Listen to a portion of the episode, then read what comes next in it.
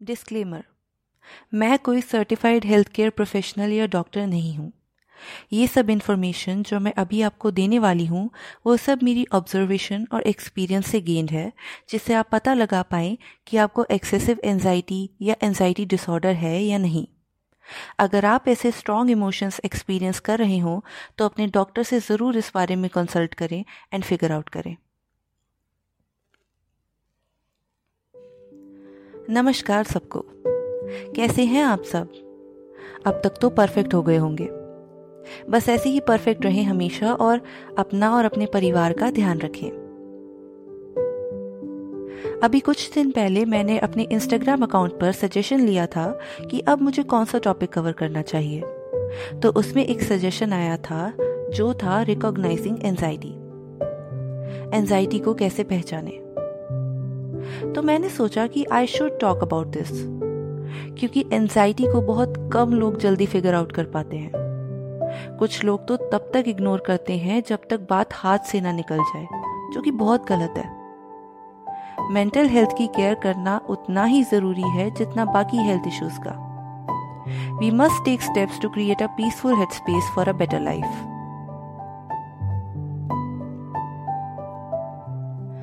सबसे पहले तो ये जानते हैं कि एनजाइटी क्या है।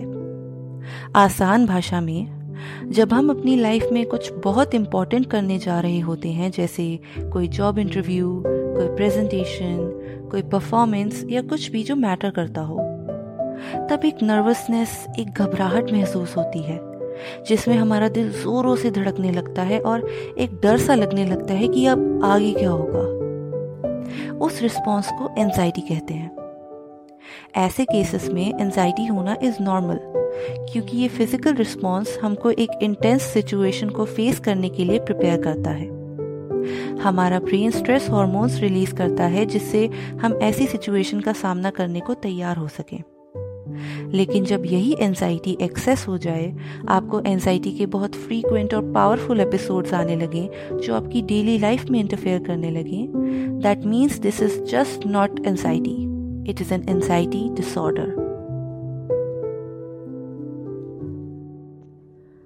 Intense situation को फेस करने के लिए जो ब्रेन स्ट्रेस हॉर्मोन्स रिलीज़ करता है एक्सेसिव एंजाइटी में या कहीं एंजाइटी डिसऑर्डर में ब्रेन उन हॉर्मोन्स को रिलीज़ करता ही रहता है, जिससे कई बार सर में दर्द या मसल पेन जैसे फ़िज़िकल सिम्टम्स हो जाते हैं एंजाइटी डिसऑर्डर के भी कुछ टाइप्स होते हैं नाम लूँ अगर तो जैसे generalise anxiety disorder obsessive compulsive disorder post traumatic stress disorder panic disorder social anxiety disorder and phobias इस पर मैं एक अलग एपिसोड पोस्ट करूँगी, जिसमें एक वाइडर व्यू मिल पाएगा आपको एनजाइटी के टाइप्स का।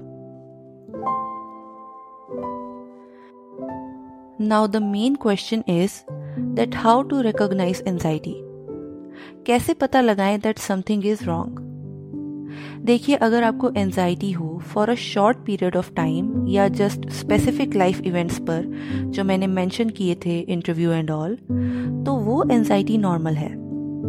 पर जब हर वक्त ही ऐसा महसूस होता रहे, लंबे समय तक आप एंशियस फील करते रहें, तब आपको खुद पर ध्यान देने की ज़रूरत है। तो अगर आप खुद एनजाइटी से डील कर रहे हैं या आपके आसपास कोई एनजाइटी से डील कर रहा है तो उसमें कुछ साइंस कुछ रेड फ्लैग्स होते हैं जिनसे आप समझ पाएँगे कि ये जो भी आप महसूस कर रहे हैं, क्या वो एनजाइटी डिसऑर्डर है या नहीं। इनमें से कुछ साइंस मैंने भी महसूस करे हैं एनजाइटी से डील करते वक्त। साइंस जैसे घर से निकलने में घबराना सोशली विड्रॉ हो जाना, लोगों को फेस करने से, उनसे बात करने से कतराना, कोशिश करना कम से कम लोगों से इंटरेक्शन हो, बाहर जाना हो। किसी पर्टिकुलर सिचुएशन या चीज़ से बहुत डर महसूस करना, जैसे किसी से मिलने जाना हो तो घबराना, कोई पर्टिकुलर काम से घबराना एंड ऑल कंपल्सिव बिहेवियर हो जाना, अगर कोई बात दिमाग में है तो बार बार उसी को सोचते रहना, या कुछ बात आपके दिमाग में चल रही हो तो उस बात को रिपीट करते रहना बार बार एक ही चीज़ पर स्टिक हो जाना। पर्सनैलिटी चेंजेस जैसे एक पल आप बहुत गुस्से में हैं और कुछ देर बाद एकदम शांत। एक इमोशनल रोलर कोस्टर चलते रहना अंदर ही अंदर। कभी हाई कभी लो फैमिली में या रिलेशनशिप में प्रॉब्लम्स होना, आए दिन कुछ ना कुछ इश्यूज़ हो जाना जिससे रिश्तों में फ्रिक्शन आ रही हो। छोटी छोटी बातों पे झगड़े होना प्रॉब्लम्स होना इश्यूज़ क्रिएट होना, ऐसा कुछ। नेगेटिव थॉट्स आना दिमाग में डिप्रेसिव थॉट्स आना, जैसे नेगेटिविटी ने आपको घेर लिया हो, हर चीज़ में नेगेटिविटी हर हर एक छोटी छोटी चीज़ में आप सिर्फ़ मीन मेक निकालें या नेगेटिविटी आपको इतना घेर ले कि आप सिवाय नेगेटिव चीज़ों के कुछ सोच ही ना पा रहे हो। बार बार इमोशनल या फ़िज़िकल हेल्थ इश्यूज़ होना बॉडी में कोई अनएक्सप्लेन पेन कोई muscle tension headache emotionally drained रहना जिससे आपको स्ट्रेस होने लगे। कुछ इस तरह के सिम्टम्स तो ये कुछ चीज़ें हैं, कुछ रेड फ्लैग्स हैं जिससे आप समझ सकते हैं कि शायद ये नॉर्मल एनजाइटी नहीं है और अगर आपको ऐसा लगे कि कुछ सही नहीं है या आपको एनजाइटी डिसऑर्डर है तो प्लीज़ आप अपने थेरेपिस्ट या अपने डॉक्टर से बात करें और इश्यूज़ सॉल्व करने की कोशिश करें। बहुत ज़रूरी होता है वक्त रहते प्रॉब्लम्स का पता लगाकर उनका सॉल्यूशन निकालना।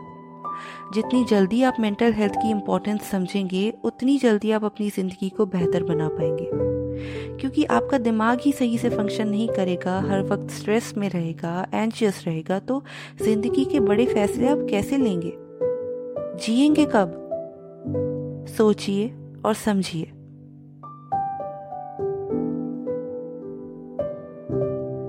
तो मैं चलती हूँ। जल्दी मिलूँगी एक नए टॉपिक के साथ और करूँगी आपसे बातें। Bye bye